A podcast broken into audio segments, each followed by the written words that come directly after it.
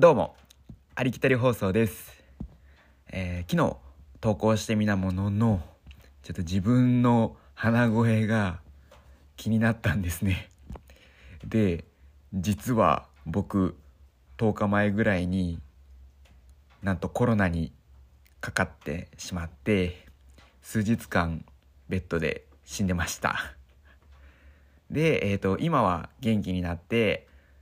働いてはいるんですけど、えっと、鼻水が止まらなくて、えーくしゃみもちょっと出てるんですけど、鼻声になっちゃってます。もし聞きにくかったらすみません。えー今回は、僕の初めての海外について話そうと思います。いきなり脱線です。それでは、行きましょう。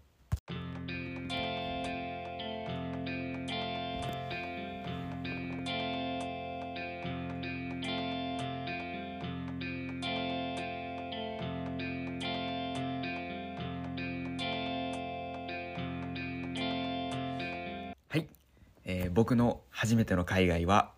オーストラリアのゴールドコーストです、えーゴールドコーストは東の海岸沿い、えー有名な都市でいうと、えーブリスベンの南に位置する町になります。で、えー僕自身当時高校生だったんですけどまああの地元のコミュニティが世界の全てって思ってた時期があったんですね。恥ずかしながら、えー知識もなくて頭も悪くて視野があんまりにも狭かったんですね。そんな当時の僕を変えてくれたのがこのゴールドコーストだったんですね、えー何がそんなに良かったっていうとまあ全部ですよね、まあ、空気文化人日本と違う全てがもう全部輝いて見えました、えーまず、えー真っ白な砂浜がまっすぐ伸びる、まあサーファーズパラダイスビーチっていうのがあるんですけど、まあもうずっと広がってるんですよ。もう綺麗な海と真っ白い砂が。もうこんな海があるんかってもう衝撃でした。で、えー朝早く起きてそのビーチを走ったんですよ。もう波の音気温景色がもう全部気持ちよすぎて最高でした。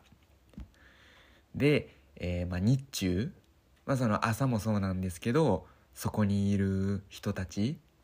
イケてる老人から若い子まで、まあ、昼だと日光浴とかしてる方たち、まあ、まったりしてる人たちもう綺麗な海綺麗な砂浜でうんサーフィンしてる人がいたりもうみんながおしゃれに見えたんですよ。でまた衝撃的やったんがタトゥーです。まあちょっと断片的な記憶しかないんですけどニューエラみたいな帽子に、えータンクトップでショートパンツに B さんの、まあ、服装をした、まあ、身長高くてムッキムキなお兄さんたちいっぱいいたんですけど片手にねもうびっしりもう肩から腕までタトゥー入れてるんですよ。でその横には美人なお姉さんがいてね。2人で歩いてたりするんですけどもうなんやそれもうかっけーのもう一言でしたね。でえっ、と他にもレストランで食べたフィッシュチップスがすっごい美味しかったんですけどそこのお店が黒木町のお店で、まあ、ガラス張りの壁になっててそこがからもう海一面砂浜一面を見れる感じになってたんですよね。素敵の一言でしたね。で、えー、とその他で言うとサーファーズパラダイスメーターメイドって当時はあったんですけど今はあるんですかね？わかんないんですけど、まあ、あのゴールドのビキニを着たパツキンの美人なお姉さんたちがあのまあ駐車場あたりを歩いてるんですよ。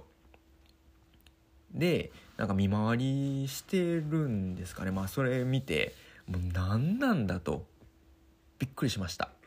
そんな人が歩いてるんかってなりました。で、えーと、他にもここに来たら行くべきとこっていうのがあってなんとかワールドっていう遊園地とか水族館とか牧場行って羊の毛刈りとかも見ました。そこら辺の思い出は特に何ともまあ思わなかったんですけどその牧場で牛だったと思うんですけどそこのインストラクターインストラクターさんなんですけどちょうどその時牛の乳搾りをしてたと思うんですけど、まあ、バケツにお乳を取ってたんですけど、まあ、そのインストラクターさんがバケツにミルク取らないで、まあ、僕のスニーカー新品だったんですけどその新品のスニーカーにブワーかけてきたんですよ。あもう何するんやって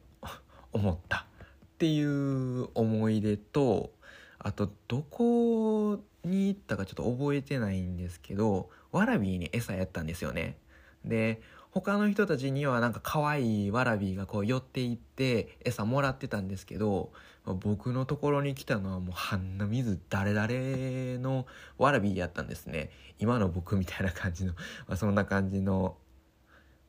まあ、ワラビーが来たなーってことぐらいが思い出に残ってます。あそういえばえっ、ー、となんかまだ開発中のリゾート地モートン島っていうところだったと思うんですけどなんかそこに泊まれてでそこの泊まったホテルなんですけど、まあ、寝て朝目覚めで見てなんでか分かんないですけどベッドの下見たんですね。そしたらサソリがいて なんでサソリおんねんってちょっとびっくりした。ことも覚えてます。まあ、とまあそんな感じで自分の地元から離れて他のところに行くとこんな世界があるんやってすげえって思わせてくれたんですね。まあそれはやっぱり自分の視野が広がったいい機会でした。第2回目のありきたり放送エンディングです、えー、皆さんも初の海外はとっても印象に残っていてもう忘れられない経験だと思います。でもし何か行き詰まっていたり日々の生活に何か物足りないとか感じていたら海外旅行はもちろん新しいことを始めてみて自分の全く知らない新しい世界に飛び込んでみるのも一つの手かもしれません。海外旅行って言ったものの、えー、今はコロナで旅行も簡単にできるわけじゃないんですけどね。くそ。まあでも新しいことって何かその他にもできますよね、まあ、コロナから遠ざかったもの、まあ、例えば僕みたいにポッドキャストを始めたとかね。はい。次回は早速ゲストが出演します。お楽しみに。それでは以上になります。ほな。